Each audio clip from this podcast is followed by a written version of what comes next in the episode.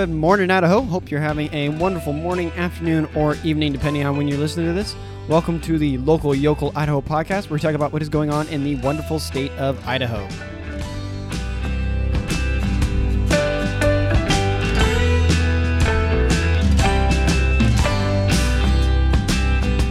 Welcome to the morning banter. This is just kind of a short little period, or sometimes long, depending on if I get a rant or something, or I just kind of chat a little bit with you guys informally before we get into the rest of the podcast.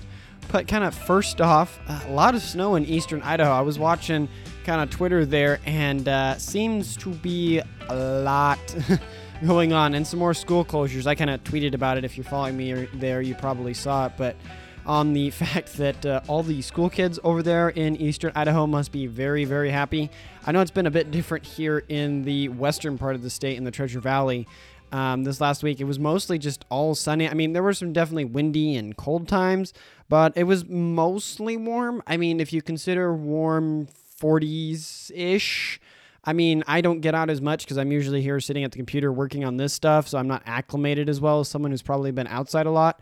But even for me, I mean, I have been wearing my lighter coat when I go out and walk, but definitely not the weather that's happening over in eastern Idaho. But then the north, I haven't heard anything. I'm assuming it's still snowy up there, and hopefully, you guys are still getting snow because that's good for the reservoirs and skiing and everything in general. As much as I am so, so, so, so ready for it to be spring that I can start planting and going fishing and hiking. Maybe not in the, you know, mountainous areas, but I can start getting outside more because I am I'm ready to go out. I'm ready to go do things. I am kind of done with winter. I don't know if you're like that. If you are, just kind of reach out.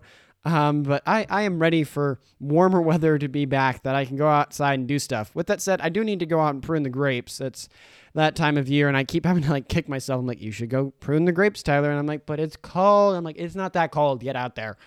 Um, but yeah, and then into like politics and stuff in general. Um, I was gonna try to put politics in the podcast this week, and I meant to do it last week, um, but that did not end up happening. Um, main reason being is I've been testing out some new ways, trying to figure out how I want to add it into the podcast. I want it to be in a way that you guys find it enjoyable and it's not confusing, and it's also in such a way that I can do it sustainably. Like could I have this week gotten out politics and stuff into the podcast? Yes. But it wouldn't have been done in a sustainable way, in a way that I know over the course of the coming weeks and months I would be able to do it.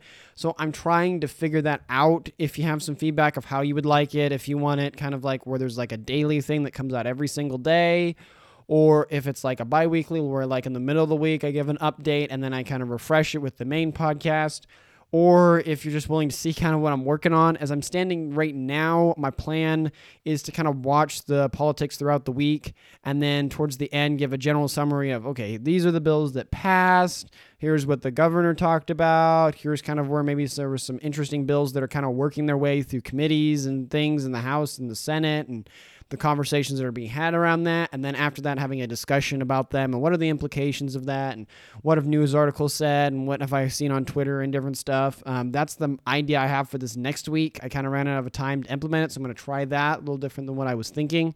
But just kind of as a general thing, if you're curious to go out there and look, I know not everything, not for everyone is politics and stuff, but some of the stuff, there was some big things that happened this week. And, you know, kind of the morning banner is my time to kind of chat and talk a little bit. So I thought I'd share these. I mean, the ma- one of the big ones was a transgender bill passed the House. What I mean by that is there was a bill put in the House that would prevent different gender affirming care or treatment for genitalia changes and stuff uh, that got banned. Um, or not banned, it didn't get banned. The bill would ban those in Idaho, but it got passed in the House. It's now on its way to the Senate. So if that's something you do not want or do want, please find out who your senator is in the Senate and let them know about that so they can effectively vote in a way that you feel is correct. Um, and then the other one, uh, I guess there's two. Um, then the Greater Idaho bill passed the House. So, not that Greater Idaho will happen, and I'll explain if you don't know what that is in a second, um, but that it passed for the possibility of discussions to occur that the House passed it. It's going to the Senate to now see if it'll get passed or not. But opening up the door for discussions, conversation, committee stuff like that, from the best of my understanding, to start uh, that conversation and the possibility of that. For those who don't know what Greater Idaho is, it's a movement that's kind of started over in Oregon where I think there's like 30 or maybe it's 20, somewhere in there, maybe it's less, um, counties that have voted uh, or petitioned, I think it is the precise word, to secede from Oregon and to then join with Idaho because they feel that their views better align with those of ours here in Idaho and they'd rather be part of us rather than Oregon. Um, I know there's some bills I think that are going to show up in Oregon's legislature that will have to be passed and stuff. Um, I can't remember the name of the senator off the top of my head. Forgive me if you're listening or whatever else, but I will admit I kind of got into a little bit of a pickle on Twitter about this. Not not me particularly, but um, he posted something about how he thought the hearings and the bill, the House bill about passing for Greater Idaho was. Um, I think frivolous is the word he used. Hopefully, I'm using that correctly. Or, you know, to paraphrase, was stupid and a waste of time. Um, and I kind of responded back, well, why was that the case? And then he went into why. You can go look at that. I mean, it's pretty easy to see on my Twitter page. And then that got into a whole spat. And then like Greater Idaho also then jumped into there and was responding because he, some people were arguing that the uh, survey that they did of Idahoans through the Trafalgar group, if I remember correctly, wasn't like fully accurate or whatever else. Um, and Greater Idaho was challenging that and different stuff, saying, well, you know, it is this and has this prestige and stuff and blah blah blah. So that was kind of interesting. I felt kind of, if I'm being honest, kind of cool that like I was I was the uh, start of that. Um, but I'm really glad that discussion started. Not that I want fights and stuff like that, but just asking questions. I hope if anyone that looks at my Twitter account sees that, I'm just curious to see, you know, what people think. I may be pressing back a little bit to make sure, you know, test people's ideas and thoughts to see if they're well rounded of thought or if they might be a little irrational because we all have that. I have that too, where I think something and then I, someone presses me on and you're like, you know, I wasn't quite right on that. That was kind of an irrational decision. I really didn't think that out logically, and I have to take a little bit of humble pie. Um, and then the third thing in like politics that was generally that happened this week, it didn't get as much news coverage. I haven't read any articles on it, but I do know a couple friends that went, and I saw a little stuff on Twitter happen, which was that there was another Caldwell School District kind of event that happened. Uh, if you guys remember, I think it was a couple weeks back, there was a um, bill that the Caldwell School District was trying to put through a policy, I think is the best word for it, that was going to approve um, people being, or kids being able to go into the bathroom of their preferred gender stuff. And the meetings preceding that got a little hot. And so they kind of had to pull it back where people weren't able to go to the meetings but could submit their opinions online and stuff. But I think they had their first meeting this last, I want to say Wednesday, might be Tuesday. Don't quote me on that um, where they actually let people in, but they limited the amount of counts. You had to like get into a raffle or tickle thing, which uh, uh, anyway, um, that you had to do. There were people kind of protesting outside and stuff. I didn't hear what the results of that was, if they're dropping it or um, whatever else, but that also happened and kind of on the radar of political news and stuff. Um, but yeah, that, that's generally it. And then uh, another thing I'm going to probably add on this podcast episode for you guys that are on Spotify. I know the majority of you that listen to this are on Spotify. If you're on YouTube, then you can just put it in the comment section. Um, but I'm going to have a poll that you can do through Spotify on this where I'm considering shortening events. Um, as much as I would like to continue events in their current format, which is the full size and having kind of major towns and cities and events and stuff like that and everything. Um, for the sake of trying to get it, because I feel like it's more important and something that would be way more valuable for you guys would be the pol- political side of stuff and maybe having some new news stories or allowing me to do more stuff on the YouTube channel here, like going and reviewing some local restaurants or um, going on fun trips or like talking about having sections of the podcast, sharing like cool things that I can spend time researching and looking after, you know, interesting, cool things about Idaho. Um, in the interest of doing that, I'm considering shortening events because that stands right now. Events almost take one and a half days. You know, not that total time, but it takes about that much time that I can dedicate. It takes about a day and a half of the time that I have available to do them if I was able to shorten them down, then that would release a lot of time that I could spend helping and doing other stuff. And the political section, it would make the podcast a little shorter and other things. But if the pol- uh, the event side of it is something that you guys really, really care about and you don't want it changed and it's the value for you with the podcast, then let me know on that poll and send that out to me. I know this next week, I think will be the first week. I'll kind of shorten it. I'm going to try, it might be a bit of a dramatic change. You can let me know. There'll be a poll on that if you like the new format. Um, but yeah, just let me know with this podcast. There should be a poll attached to it. And I think I have one on Twitter there as well. Um, that do you want um, the events to get slimmed down? I'm not going to get rid of them. The idea that I have is to slim them down into areas so there would be north, middle, east, and west, and it would just cover like interesting performances. So if there's some person, really cool celebrity that's coming to the Morrison Center or somewhere in the Treasure Valley or over east, you would hear about that. And then also interesting events. So it might be, you know, this person is having this fundraiser or there's horse-drawn carriage thing and it's like oh that's really really cool or whatever so those things but it would definitely cut down the size a lot and the recording and editing and researching time um, if that's something you're fine with, then please vote and let me know so I can change accordingly. But if you're not, then also let me know because at the end of the day, I want this podcast to be something that brings value to you and helps you. And if that's something you guys use a lot, the events and stuff, then let's do that. And I will change course and I won't try to shorten that. We'll leave it as it is. But yeah, just try to communicate with me on that respect. And then this next week, I think I'm going to try a new format. I'm still up in the air. You'll, we'll have to see. This next week, you'll see. I may change it up a little bit and change the format in general to try to figure out how I want to fit everything because there's definitely I'm trying to figure out what works and what you guys enjoy and what brings you guys the most value. If you have any ideas, please do email me or tweet, um, send me a tweet or something to let me know um, your guys' thoughts or what you think. Or if you have ideas of other things that you're like, hey, you can scrub this out, but I think this would be really cool for you to add.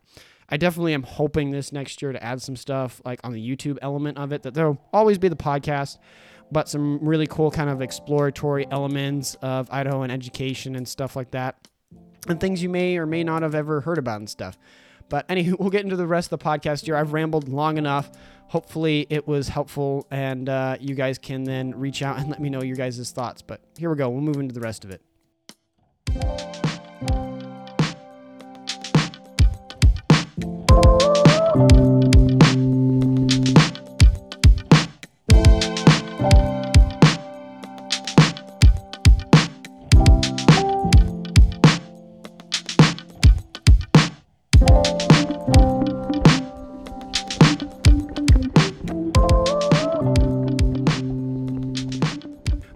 Into holidays and interesting events for the week, we have Monday, Monday the 20th of February, which is National Muffin Day, Cherry Pie Day, Comfy Day, and President Day.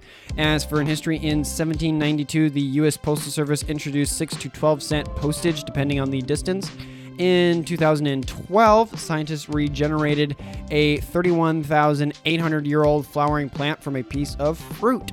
As for in birthdays, Monday was Joseph A. Walker's birthday and is Rihanna's 34th birthday.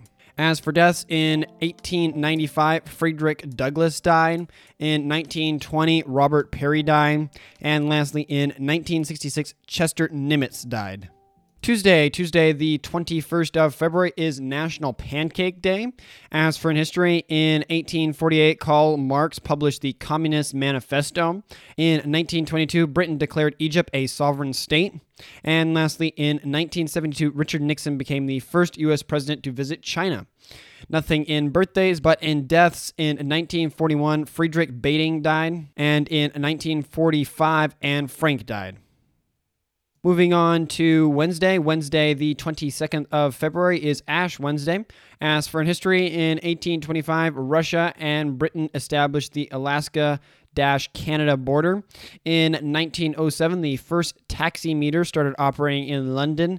And lastly, in 1967, the U.S. and South Vietnam launched Operation Junction City deploying 25,000 troops, which was the largest U.S. airborne assault since World War II. As for birthdays, Wednesday was George Washington's, Al Gross, and Stephen Irwin's birthday. Then moving on to Thursday, Thursday the 23rd of February is National Banana Bread, Chili, and Toast Day. As for history, in 1904, the United States acquired the Panama Canal Zone for $10 million. And lastly, in 1956, the first mass inoculation against polio and Jonas Salks was given to the Arsenal Elementary School in Pittsburgh. As for birthdays, Thursday was George Handel's and Victor Fleming's birthday. In deaths, in 1848, John Adams died, and in 1944, Leo Baekeland died. Friday, Friday, the 24th of February is National Tortilla Chip Day. No, little rare, but there was not a lot of like national days, so I was like, ah, uh, this is the best one. I'll go with it.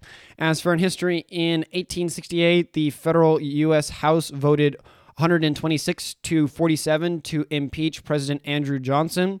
In 2008, Fidel Castro retired from being the president of Cuba due to ill health. And lastly, in 2022, Putin announced the start of a quote special military operation in Ukraine. As for birthdays, Friday was Chester Nimitz and Steve Jobs' birthday. And in deaths, in 1815, Robert Fulton died. In 1990, Malcolm Forbes died. And in 1994, Dinah Shore died. Saturday, Saturday, the 25th of February, is National Chocolate Covered Nut and Clam Chowder Day. As for in history, in 1862, the first Legal Tender Act was passed by the U.S. Congress, creating the greenback and the first legal fiat paper money in America. And lastly, in 1962, Muhammad Ali wins his first world heavyweight boxing title. Nothing to note in birthdays or in deaths.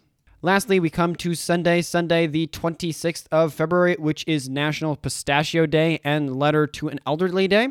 In history, in 1797, the Bank of England issued the first one pound note.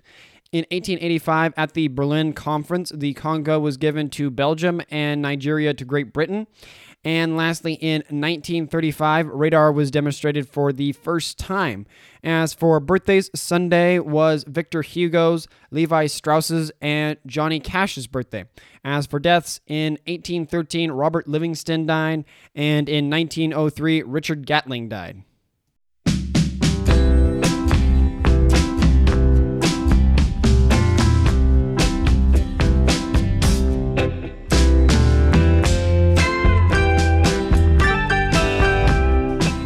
Now, on to upcoming events. I'm going to read the timestamps for each town. That way, you can jump to whichever town you're interested in, thus saving you time.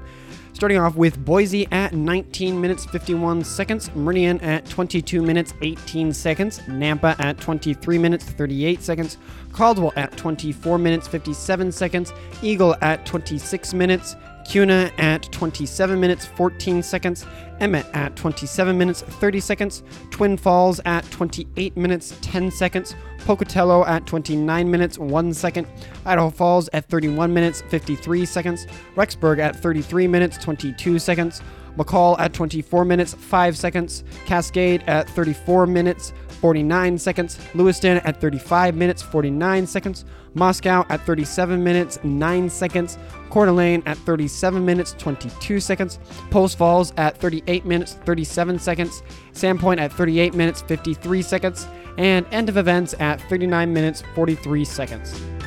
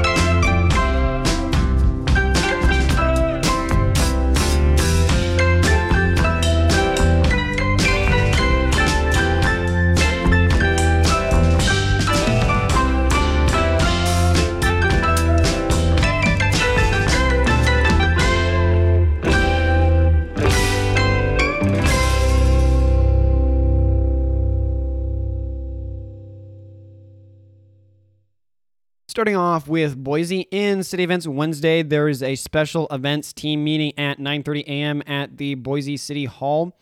And then next Monday, February 27th, there is a Historic Preservation Commission meeting at 5 p.m. at Boise City Hall.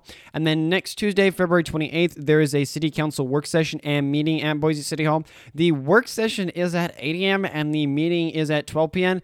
It's a little bit odd of a time frame there and a little bit different than usual, so I'm not sure what's going on there. You might want to reach out to them or check the agenda to see if, you know, maybe they're trying to sneak something by there in performances. Saturday, there is a performance of Sorcerer's Apprentice at 1 p.m. or 7:30 p.m. at the Morrison Center. Tickets range from $31.93 to $96.59.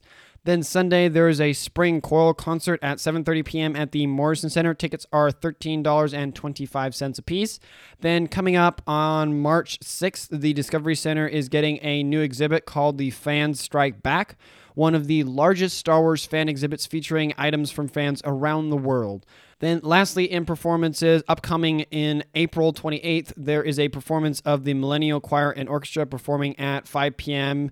and at 8 p.m. at the Morrison Center. Tickets range from $18 to $38. I would recommend checking out the concert. I've been to a couple of Millennial Choir's orchestra performances, and I really, really enjoyed it. I may or may not be at one of those. Um, but I would recommend it. I've enjoyed it, and everyone that has gone to it that I've known has really enjoyed it as well. So if you're one who prefers classical music and choir and instrument performance, you may really, really, really enjoy it. In fun events, Saturday, there's a spring bulb class from 10 a.m. to 11 a.m. at the Edwards Greenhouse. Then every Sunday, the Boise Depot has an open house and tour. It is open from 11 a.m. to 5 p.m., and the tours are from 12 p.m. to 1.30 p.m. In other events, Wednesday, there is a tree problems virtual class at 6 p.m. online. Then Wednesday, there is a coffee with a cop at 6:30 p.m. at the Idaho Black History Museum. And then lastly, Sunday, there is a Boise Reptile Expo show from 10 a.m. to 3:30 p.m. at Expo Idaho. Tickets are between $10 and $15 a piece. For more information about anything talked about, go to the Boise City website or check the link in the description below. Meridian in city events, same old, same old. Tuesday, there is a city council work session and meeting at Meridian City Hall. The work session is at 4:30 p.m. and the meeting is at 6 p.m. In performances, Sunday, there is a comedy show called On the Road Again from 8 p.m. to 10 p.m. at the Volume 1 Bar and Lounge in Meridian. Tickets are $20 a person. In fun events Friday, there's a Cowboy Up barbecue dinner and auction from 6 p.m. to 9 p.m. at the Capitol Church in Meridian. Tickets are $35 a piece, and the proceeds will be going to the Boise Love INC. In other events, Tuesday, if you're ordering or picking up from Zupa's in Meridian, 25% of the earnings will be going to the Southwest Ada Little League. Enter fundraiser 25, all one word, capital, at checkout to give. Also Tuesday, there is a silent art auction from 6 p.m. to 8:30 p.m. at the Riverside Hotel in Garden City. Then moving to Wednesday, there's a community seed swap event from 2 p.m. to 6 p.m. at the Nutrition West on East Fairview. And then lastly, Thursday, there is an elegant appetizer charcuterie workshop at 6 p.m. at the Walmart on East Fairview Avenue. For more information on anything talked about, go to the Meridian City website or check the link in the description below. Nampa in city events Tuesday there is a city council meeting from 5:30 p.m. to 10 p.m. at the council chambers. Also Tuesday there is a design review committee meeting from 12:30 p.m. to 3 p.m. at the council chambers and then next Tuesday February 28th there is a planning and zoning commission meeting at 6 p.m. at the council chambers. In performances Friday Andy Crosby will be playing live music from 7 p.m. to 10 p.m. at the 2C Family Brewery. Then Saturday, there's a spike ball tournament from 7:30 p.m. to 8:30 p.m. at the Harvard Rec Center. Then Sunday, there is a Black Jacket Symphony is performing Fleetwood Mac's Rumours from 8 p.m. to 10 p.m. at the Nampa Civic Center. And then Saturday and Sunday, there is the 21st Annual Country Fair and Auction at 505 West Orchard Avenue, Nampa. In other events, Thursday, there is the horticultural workshop on fruit tree pruning from 6 p.m. to 8 p.m. at 411 3rd Street, South Nampa. The class is free. And then Saturday, there is a class on how to chalk paint, furniture from 11 a.m. to 3 p.m. at the Mustard Seed Home Decor. For more information about any of the things talked about, go to the Nampa City website or check the link in the description below. Caldwell in city events Tuesday. There is a city council workshop and meeting at the Caldwell Police Station.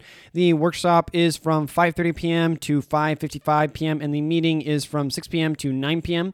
Then Wednesday there is a hearing examiner meeting from 1:30 p.m. to 5 p.m. at the Caldwell Police Station.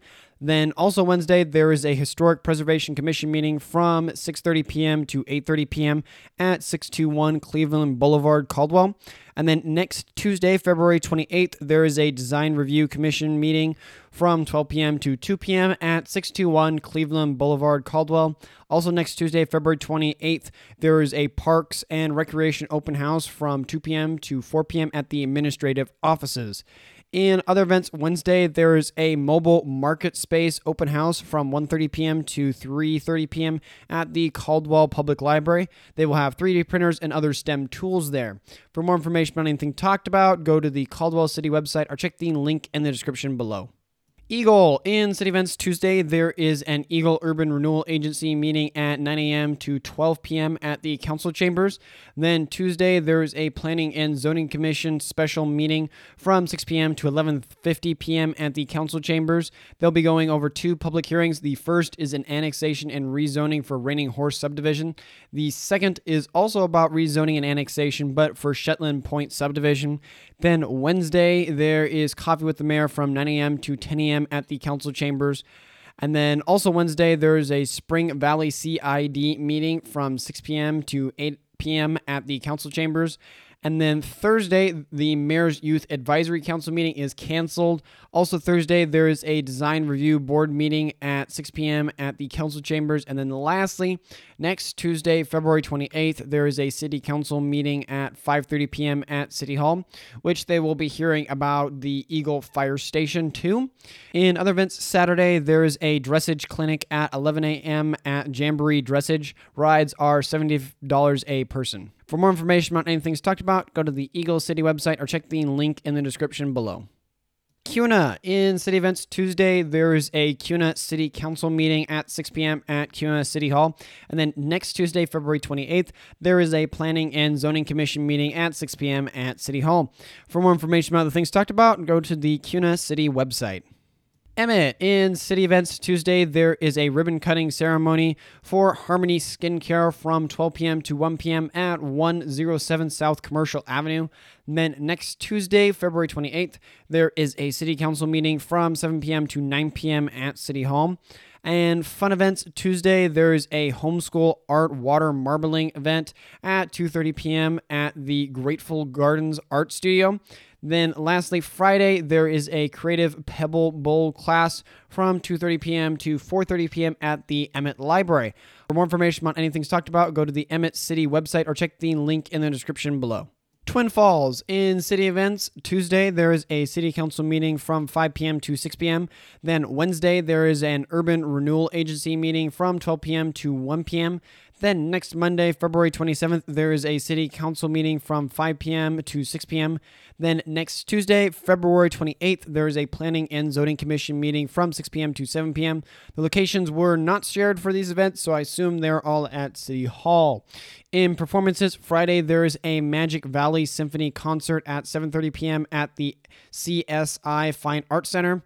And in other events, Wednesday, there is an Indian fabric painting class at 762 Falls Avenue. For times and prices, check the link below. And with that said, for more information about anything talked about, go to the Twin Falls City website or check the link in the description below. Pocatello, here we go. In city events Tuesday, there is a CDBG advisory committee meeting at 12 p.m. to 1 p.m. at the council chambers. Also Tuesday, there is a site planning review meeting from 1:30 p.m. to 3 p.m. at City Hall. Um, then another Tuesday event, there is a library board meeting from 4 p.m. to 5 p.m. at the Marshall Public Library. And then lastly, for Tuesday, there is a Chamber of Commerce meeting from 4 p.m. to 5 p.m.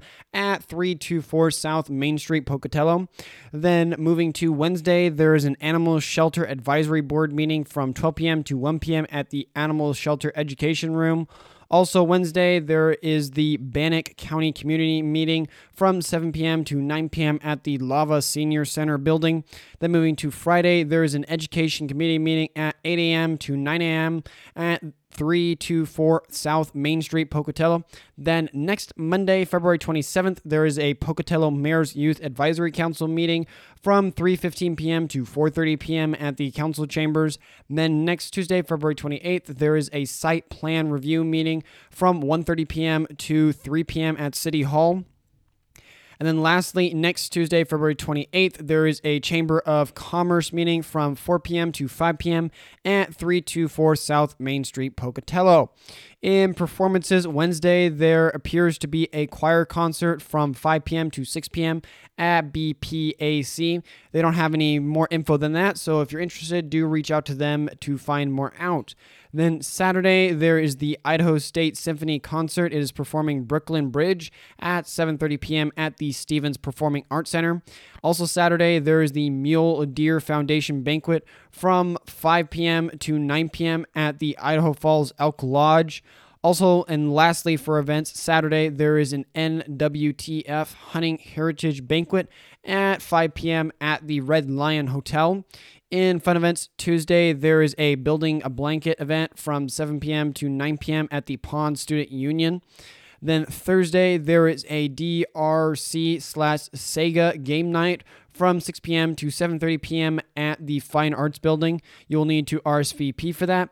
And then lastly, Friday there is a skating night from 6 p.m. to 5 p.m. at the Delta Skating Rink.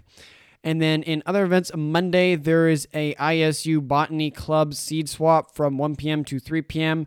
at 921 South 8th Avenue, Pocatello.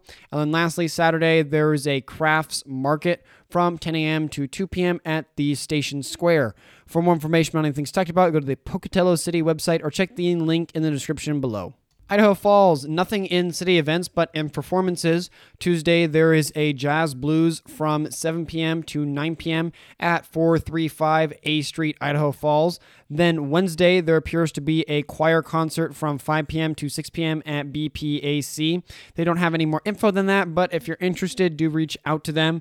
Then Friday, Brian Regan will be at Mountain America Center at 8 p.m. Check below for ticket prices.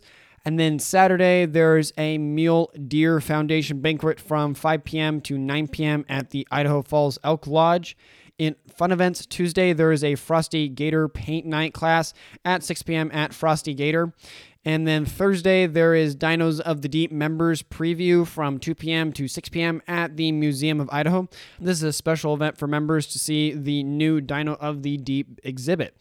In other events, Wednesday, there is the 2023 Organic Garden class from 7 p.m. to 9 p.m. This week, they're going to be going over organic insect control. Then Saturday, there is a Beekeepers for Beginners class from 8 a.m. to 12 p.m. at the Bonneville County Fairgrounds in Idaho Falls. The class is between $68 and $98 for it. And then lastly, Saturday, there is a defensive AR 15 course from 8 a.m. to 5 p.m. at the Gun and Gear Sports indoor shooting range. For more information about anything talked about, go to the Idaho Falls City website or check the link in the description below. Rexburg, nothing in city events, but in performances. Saturday, there is an Eastern Bowling Regional event from 9 a.m. to 2 p.m. at the Fat Cats Bowling Alley. In fun events, Tuesday, there is an art exploration event at 3 p.m. for kids at the City Hall the Rexburg Arts is putting on, and you will need to register. Then Tuesday, there's a creative corner for teens at 4:30 p.m. at City Hall. Then Thursday, there's an intro to watercolor class for adults at 7 p.m. at City Hall. You will need to register for that also.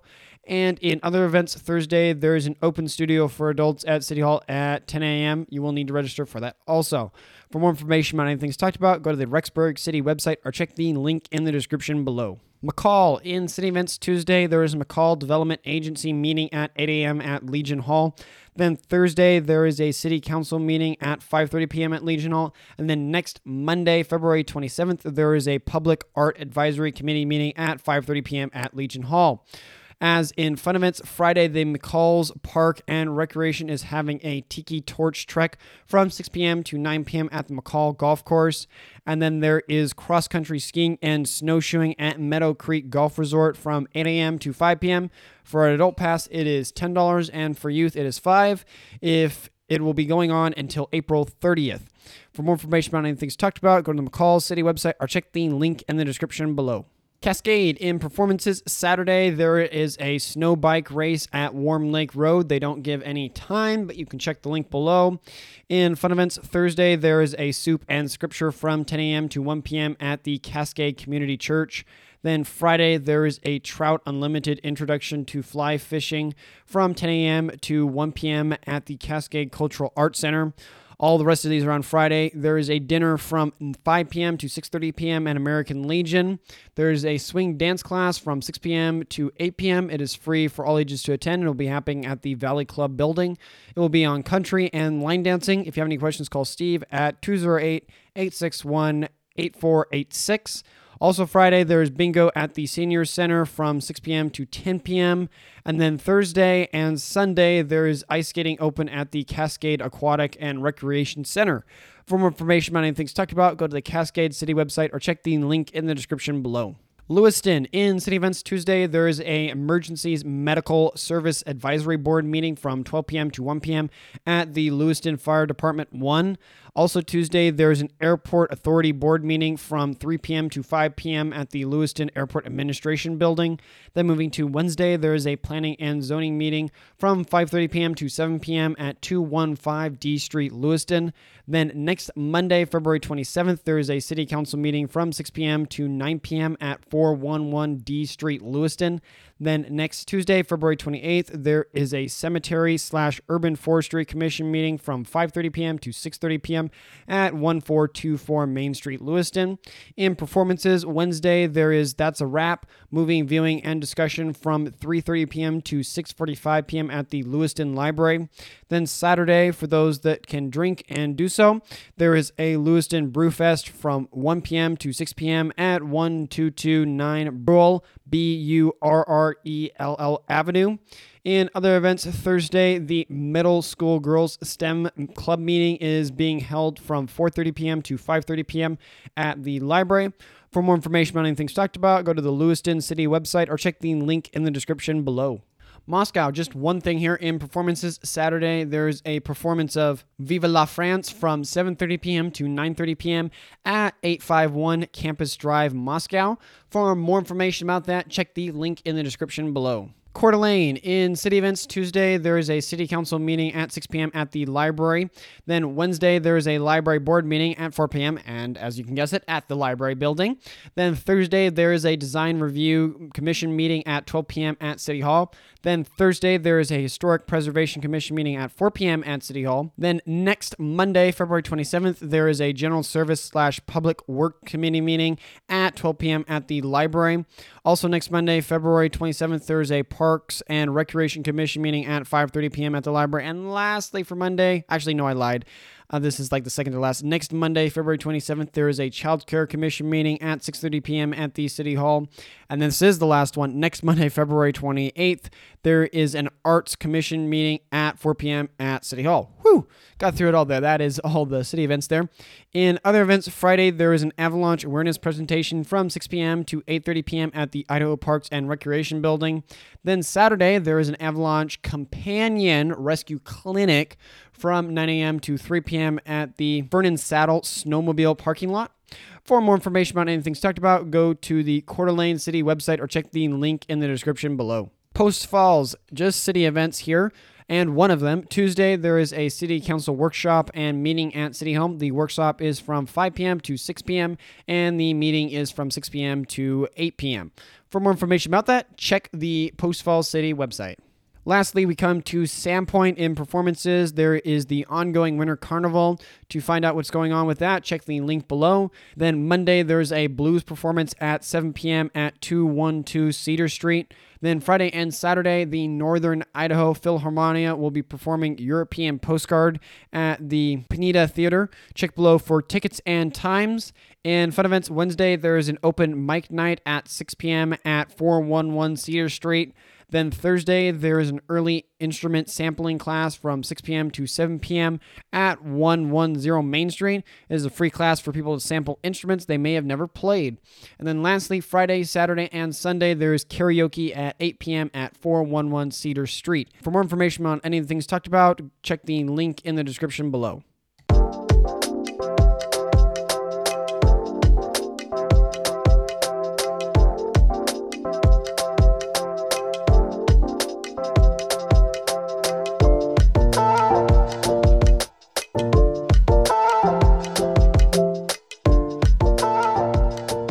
Into the news with our first story here Eagle pushing for fiber. This comes by the Boise Dev by Margaret Carmel. So, as some of you may or may not know, for COVID, not just people got money from the federal government, but cities also got funding as well. Well, Eagle is decided to use its extra funding to build out a broadband fiber internet in Eagle. Over the past couple of years, Eagle has spent 1.7 million of its COVID relief money to figure out and build out a fiber network. This comes as Eagle has stated that broadband is an essential public utility and thus every home should have it just like other traditional utilities. The city's goal is to set up as many houses as want it with gigabit speed internet for around $50 a month. Regarding more of the technical parts of the project, the mayor doesn't want to fund private companies to invest in covering the area with internet, but instead, the city itself would contract companies to build the network, and then the city would own it when it's finished. Then, after it's built, allowing private companies to use the network the city has built and connect their own stuff to it. Now, with that said, how payments would be handled is still up the air and kind of tricky. As it stands right now, people would have to pay for the network and then also the service that the company provides would also be in that, and that would have two different payments. But the city really wants to get it down to a single bill rather than two bills. But going into the future, they're aiming to have the first customers online by March, and then after that, expanding it as an enterprise fund, which just means the rest of the funding would come from revenue the program makes off users, thus allowing the use of COVID funding to be used just as a jumpstart and not as a permanent source of funding for the program which honestly I think this is a wonderful and great idea. I mean, the I didn't have it in my notes here, but Eagle did state that. I haven't looked at the numbers. I'm just going off the article that there are a lot of homeschoolers. I know as a person who is homeschooled, a lot of friends that are from Eagle and different stuff. So there's definitely something to be said there from my personal experience that there are a lot of people that homeschool that live in Eagle. And thus, um, for those that may not be familiar, internet especially in the modern age, is used a ton in homeschooling, be it from different like digital programs that say the parents don't know about science or well, don't feel confident teaching that, then they can pay for an online course or something that then the kids can do or whatever else are teaching or videos or stuff. For homeschooling, the internet has been a godsend, and I know it's used a ton for it. So I could totally see if Eagle's looking at the amount of people that homeschool in the Eagle area and then trying to think, okay, what what is really good for our constituents here? What really serves them really well? And just in general, also this will look good for industry as well to have that available. Um, they're like, well, let's build out the internet. It will be interesting. I mean, I like the idea of fiber, and I think fiber is going to continue to grow and um, expand. I know here in the United States, it's taking longer to kind of get the fiber network built out than it does overseas, partly due to just how big we are. the amount of cable that needs to be laid to upgrade current infrastructure for internet stuff is ton. Um, now, someone might ask, well, what is fiber? What's the difference? I mean, I have internet right now. What What's the big difference? Well, the internet you're using right now, most people in Idaho, it's your mainframe is definitely still fiber, but what's coming into your house is more in a physical sense, kind of similar to what I mean. Someone who's a technical engineer works for CenturyLink or other stuff probably knows this better than I do. Um, but comes in in a more physical sense unless you're in a newer subdivision. And so it kind of gets stepped down. But the cool thing about fiber is fiber uses optical. It uses light to send that data, so it's super fast, and the amount of data input it can handle is very high. And so high, in fact, that it can handle gigabit per second speeds. Now, for someone who isn't in tech, I understand, you know, if you're like, well, what's the difference between a gigabit and a megabyte? Well, all measurements of data sizes go within thousands. So you for one kilobyte, you need a thousand kilobytes to get a megabyte, and then you need a thousand megabytes to have a gigabyte, and then a thousand gigabytes to have a terabyte, and then I can't remember what goes past that. Um, that's kind of your sizing, and then to guess kind of put that into context, if you've got a full like 4K like uh, Infinity War or something like that, it's probably to be a maybe 410 gig file. Um, or a lot of video games hit sit between a lot of modern video games anyway, stay in like the 36 to 40 gig size file. And so when you have gigabit per second speeds, that means every second you can send a gigabit amount of data across that line. So if you're watching a movie that's in 4K, you could download a 4K movie, the whole thing, in just four seconds if it's four gigabytes, which is really, really nice. And it helps with a lot of other stuff and speed. And the average household, I know most internet speeds here in Idaho, and I know for myself, are in the megabytes where you have your two metrics where you have your up and down. That's what's sending and then what's receiving. Usually you get more down than you do up because most people aren't sending a lot of data out of their house. They're usually receiving a lot of data. Um, the rare people that are sending a lot of data or like companies or producers like you know me or YouTubers or stuff do have to prioritize a little bit more of their upload, their ability to send out. But on average, I would say the average home probably in Idaho, from my experience, is like getting uh, 40, 50, maybe 60 down. Um, and then you're getting like 15 to 20 up, but that's really good. I've, I've gone to a lot of people's houses where, you know, if you're fine with it, they're only getting maybe, you know, 20 down and two up. And that is considered very slow compared to the modern standard in big cities and stuff where they have a lot of that fiber network installed. They're seeing speeds above a gigabyte above. So that's a thousand uh, megabytes for context compared to what the average is, which is cool to see. I it'll be interesting to see as kind of things move forward with the Internet of Things. Um, I definitely think internet at some point will become a utility that's kind of standardized because it's just used so ubiquitously. Um, kind of like power and sewer and stuff is it'll become standardized at some point so that you know you can't have people ripping you off and different stuff. Then I could see other people that would be a little bit more concerned about the government kind of spying on them because it's more data than it is uh, utility because water is just water. You can see how much a person's taking in and how much they're not, and power and stuff, rather than internet is actual like information. So that will be interesting compared to a lot of other stuff that has existed in the past for utility's sake. It may or may not. Granted, there is another side of me that is kind of interested to see how the progression between hard, like physical wire that we're talking about, fiber or coaxial or different stuff, um, and like space based internet with Starlink and stuff coming online. I know for a lot of you in the state probably use Starlink now. It's a satellite based internet, so you don't have those cable. You if you don't have any internet access, you can use that or even cell signal, you can have that type of setup and you can get pretty decent speeds. I mean, you know, I think you can get like 36 down, 40 down and a little bit up. The only difference with that is that there is latency, which is only a problem if you're a person who's doing gaming and you're trying to hook to a server. That latency will kind of drop your lag down a little bit.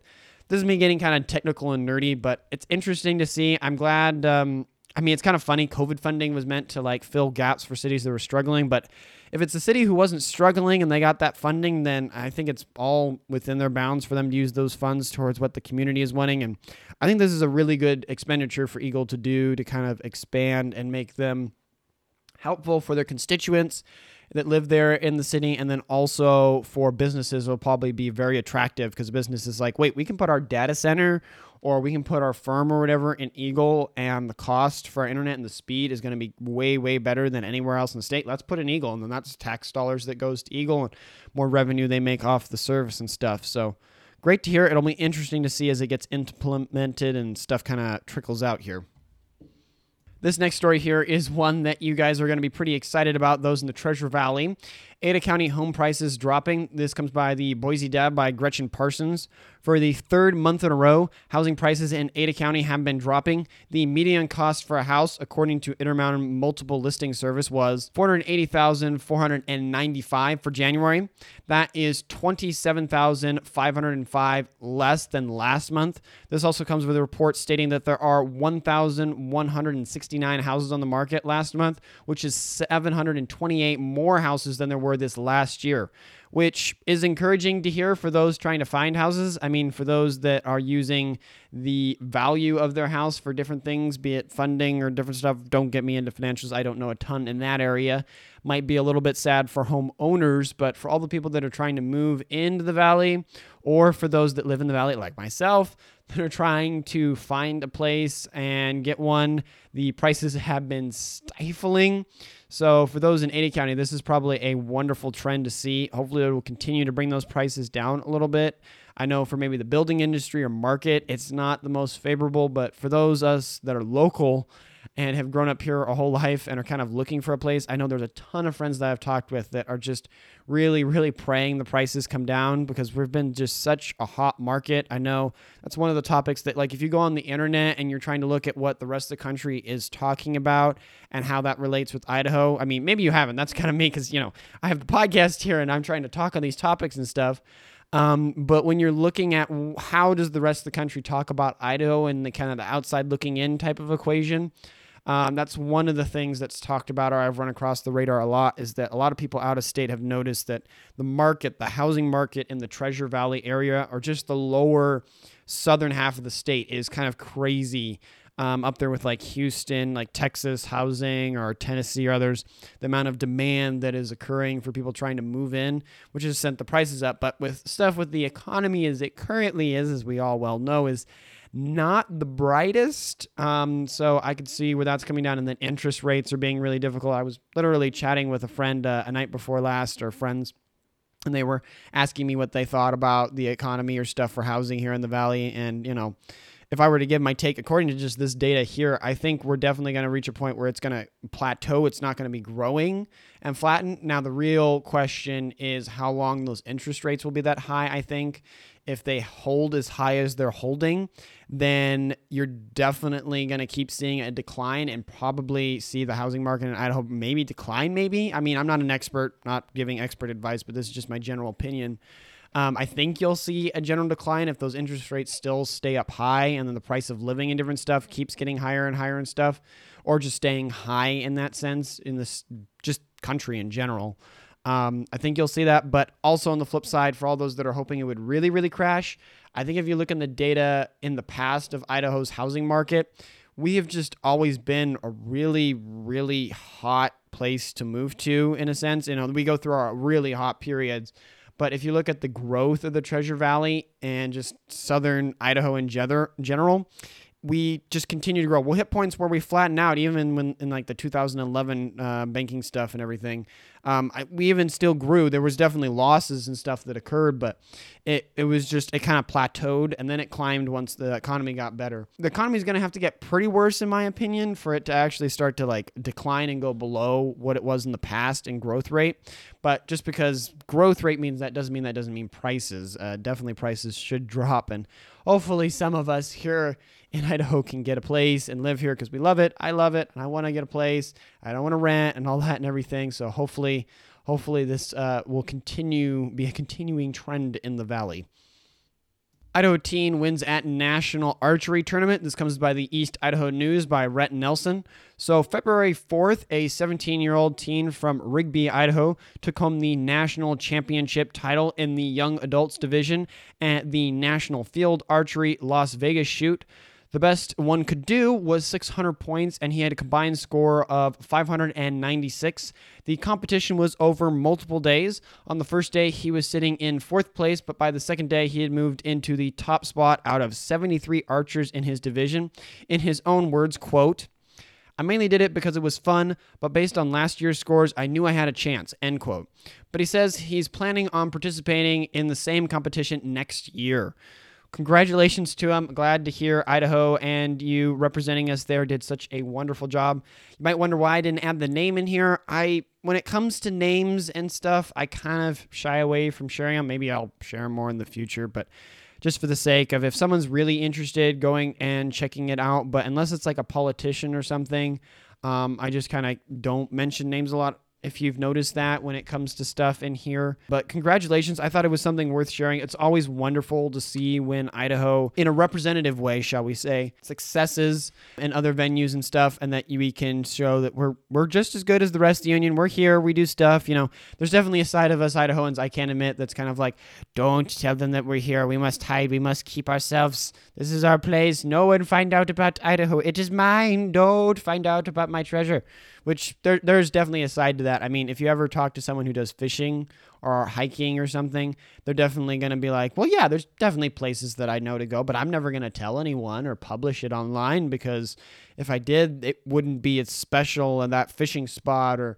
that certain hiking spot where I've got amazing like a blackberry patch or a huckleberry patch or stuff. I'm not going to tell you where that's at. Those that is confidential family information, and I don't want to get that out to the public.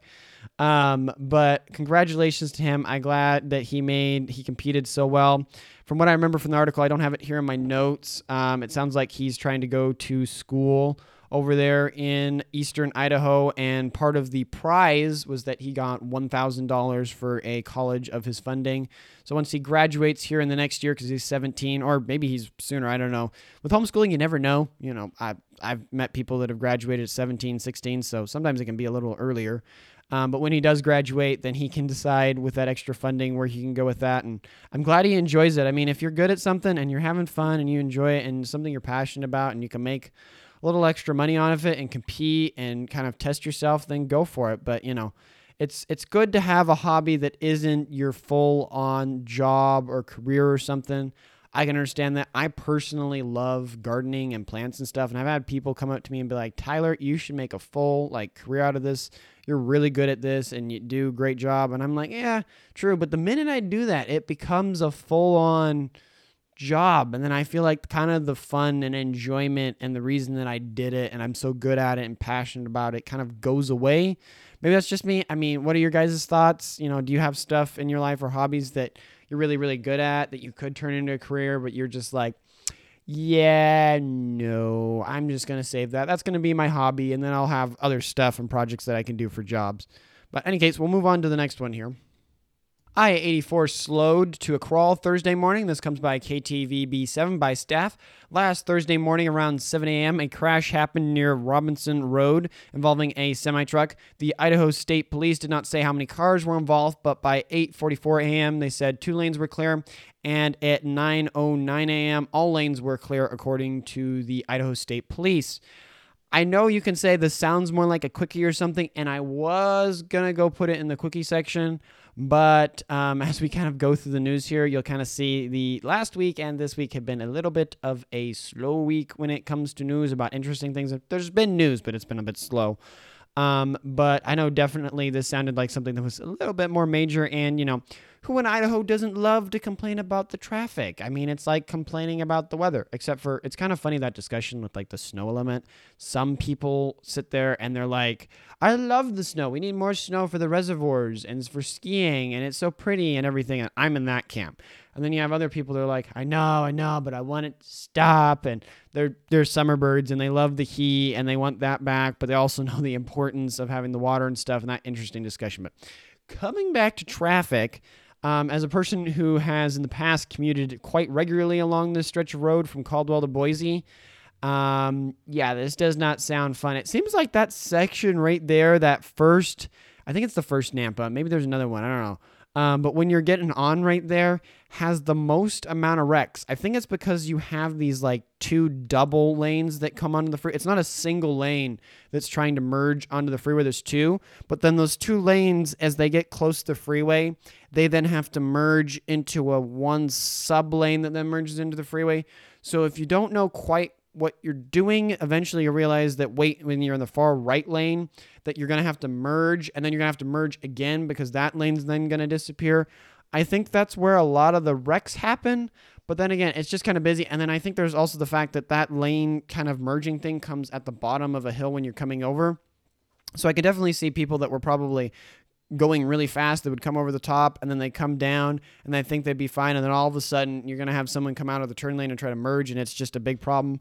Or the people that are trying to like sit in that because there's like a exit just a few bridges down that they're trying to get into and then also there's construction there for the new connector right now which is probably having people rubberneck and different stuff. I uh, it, it it's it's a problem spot. I swear that whole area has always been kind of a problem spot. I mean, even when you're coming out from Boise and then going west towards Caldwell, before they widened it, because they finished the widening there, so it doesn't go. It used to be like four lanes, and it would have to go down to like two lanes.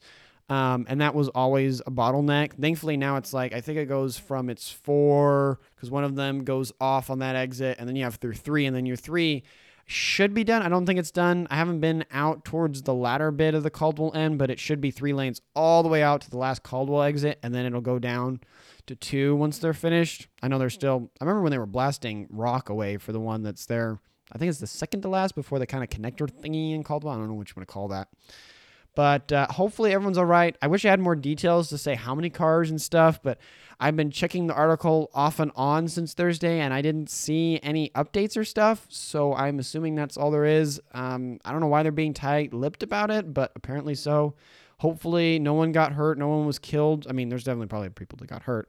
Um, but hopefully everyone is all right, and um, I'm glad they were able to get the uh, traffic cleared up reasonably quickly. In highway related issues, snowplow flips on Highway 20. This comes by East Idaho News by Rett Nelson. Last Wednesday at about 5 a.m., an INL snowplow flipped over near marker 276 on Highway 22, or 20. I don't know. My script seems to be slightly off there. This caused the highway to be closed by the Idaho Transportation Department. Thankfully, no one was hurt, but as of 2 p.m. that day, they still could not get the snowplow upright because of weather conditions, which I've been there again. This one I've been checking again and again, and I haven't gotten any updates according to the article or different stuff if they got it upright and everything. But uh, I will admit, like slight side note, looking at the footage, um, that is a lot of snow out there. I mean, I know it's been cold, but sometimes when things like get really cold, if you know what I mean, it doesn't snow because it's so cold but like the image, it's just like this flat white tundra. Like when you look at the photo of where the snowplow fell over and other stuff in the article, if you're interested, it looks like you're like in Antarctica. It is just so flat and white as far as you can see. But I, I mean, with the cold temperatures, it makes sense why they're having kind of difficulties because they're trying to get out there and then the roads closed and there's people that are wanting to get through and everything else and they're trying to get there to get it, but then the temperatures are so cold, so you're trying to be careful that your truck or rig doesn't slide off and all that stuff. And it, yeah, um, but I guess it just shows that uh, the even the snowplows are not immune to the weather we're having, especially over there in eastern Idaho. You guys have had some serious uh, winter conditions over there, like several school closures. If you're following my Twitter, you've probably seen that. Just a ton of closures that have occurred over there. Um, for like the weather conditions where schools have had to close. And then I think there was a derailment a couple weeks back, if I remember correctly, there in Twin Falls of a train. Not like major, like we've heard in the news and the, the Palestine, Ohio stuff. Um, but yeah, just you guys have had crazy, crazy weather with like it getting down to negative 34, I think, and negative 40, if I remember correctly. Just crazy, crazy temperatures. But hopefully everyone's staying warm. And uh, so far, I haven't heard of any reports of anyone dying related to cold related stuff in any of the articles I've seen. But yeah, stay safe, drive safe, um, and be careful and cautious as you're driving around there in eastern Idaho because it is winter is in full swing and it doesn't look like it's given up quite yet. Next one is about our furry friends. Humane Society running out of dogs. This comes by KTVB7 by Brenda Rodriguez. So, some good news the Humane Shelter in Boise is having a shortage of dogs up for adoption. But it is a good thing, as you can guess. According to the shelter, this means there are fewer unplanned litters, and also the Boise area is good at adopting dogs. So good, in fact, the shelter has had to receive dogs from out of state to fill the demand at times. But with the shortage, they're glad because it will allow them to take dogs from more rural shelters and other parts of the state, plus allowing them to work on some of the dogs that would be harder and other rural shelters would struggle to get ready for adoption, which is great to hear. I know I can admit to that as well, where I don't think I've ever gotten a dog that wasn't quite from like uh, wasn't like a mutt or a stray or something like that or from the humane society or stuff like that um, because getting puppies or getting like litter dogs is expensive. Like and they usually it's hard to get them at that point because puppies go so quick. I mean we all know this litters and dogs because they're so cute they go so so so so fast. Rather than if you go to the humane society you know a full grown dog will it, they'll sell, you know, but it usually takes more time and it gives you that time to like see them and interact and different stuff. Um, but I mean, it's glad to hear. I know for me, the dog I currently have, she's kind of a lab pit bull mix. And I'm pretty sure she probably was one of those dogs that they had to transport from out of state, probably California or maybe Texas, because when summertime comes, she'll sit outside on the concrete full summertime, you know, 105 degree weather, and sit on the concrete, belly up to the air, and just lap in the heat. She'll be even panting in her sleep. I, I don't get. And I, will go out and she's like, Do you want to come into the air conditioning? And she's like, No, I want to bake in the sun. I'm like, This does not make sense. So I'm guessing she was from a hotter climate somewhere or something like that. But it's it's good to hear that the Humane Society is having this issue. It's a good issue to have. Um, and having that neutering and stuff. I mean, one might say if puppies are flying or dogs are flying off the shelf too fast, it might show that people are being irresponsible and stuff. But then again, if the dogs are neutered and all that and everything, that decreases the chances of like the wild kind of stray dog population in Idaho, like going up. Granted, I feel like in general, people in Idaho are really considerate of that. And if they see a dog out and about, they try to figure out who was their neighbor or call animal animal control, and then they'll neuter them. So in Idaho, we've been pretty, pretty good in the Treasure Valley area. I don't know about other parts of the state of. I think keeping the dog population at a very healthy place. The stray ones, or if there's any stray ones, they usually get caught pretty quick and then brought kind of back into the Humane Society where they can be rehabilitated.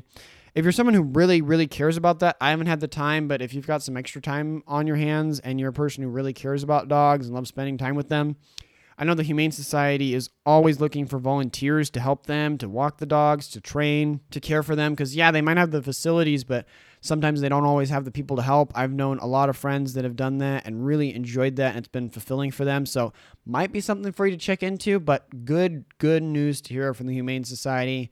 And I hope that the trajectory there continues and everyone gets the lovely dogs that they want and gives them wonderful, wonderful homes. And the Humane Society is able to keep rehabilitating dogs and bringing them back into wonderful families.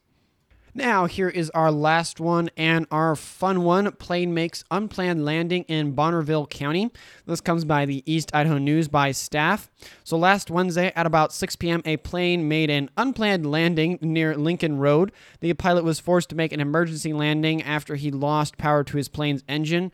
There were two people on the plane, including the pilot. Neither was hurt. The plane was heading to Rexburg from Pocatello.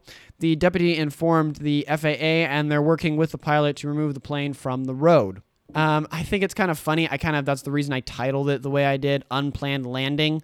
I did go through school for drone my drone pilot's license, and so in that you kind of learn about 80% of the same things that a pilot learns and everything. So technically, if I wanted to brush up and get some hours and different stuff, I could do piloting and stuff. But it's kind of funny. I swear, either the FAA has a sense of humor or they're just so calculated in the way they say things that they don't realize the humor of it. But there is literally parts in the literature where they say, in the event of an unplanned and rapid descent and landing, um, which could be decided as a crash. Um, it's just kind of funny. It's like the technical term of that is just hilarious, where they're like, well, you could call it a crash, or you could call it a rapid unplanned descent. Um, or uh, I think rocket engineers. Maybe that's another one. I don't know if it's in the technical literature. I have a friend that works there in NASA in Florida that um, I that they call it. I think it is is like rapid unplanned disassembly, um, which just means the thing exploded. which I just find hilarious. The terminology, like, yes, we're going to use six words to describe the simple thing. It exploded. Um, I don't know if that's because engineers actually may have some feelings underneath, or if it's something else. Um, but glad to hear no one got hurt. I know something like this happened, I think, a year or two back, maybe in Meridian or maybe it was Nampa, where a guy had to land his plane because he couldn't find or he thought he had found the airport and he landed on like a road or something. Um, better for him to land there than somewhere else, but hopefully they were able to figure out what the engine issues were. Um, from the images, for those that are more f- airplane aficionados, it wasn't a Cessna. It wasn't like that overtop wing. It was more the bottom swept wing. I'm probably using a hor- horribly wrong term for it. Um, you can kind of look and see at the article, but I'm glad everyone's safe there. But ca- yeah, kind of a funny but unusual one to see there.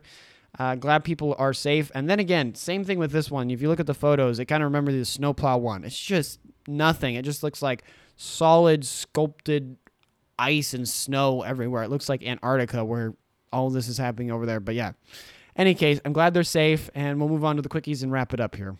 Meridian filed to eliminate library district. This comes by KTVB 7 by Alexander Dugan. A group called Concerned Citizens of Meridian filed a petition two weeks ago asking the County Board of Commissioners to remove the Meridian Library District.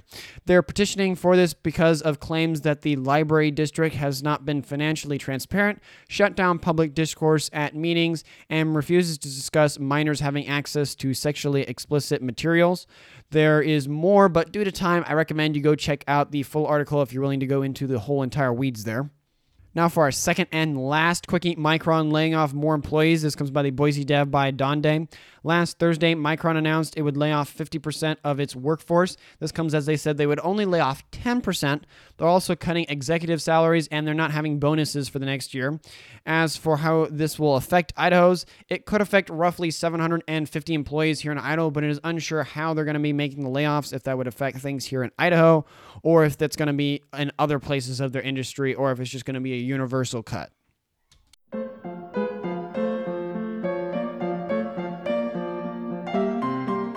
Thank you for listening through the whole podcast. Hopefully, you enjoyed it. If I missed something, got something wrong, or you have some advice for the show, then send me an email at localyocalidaho2002 at gmail.com or tweet me at localyocalidaho on Twitter. This show is a one man show, so I can't afford to go over everything, but I hope I was able to cover as many things as possible. Thank you for your help and support. That's all for now, and I hope you have an excellent rest of your week. Godspeed.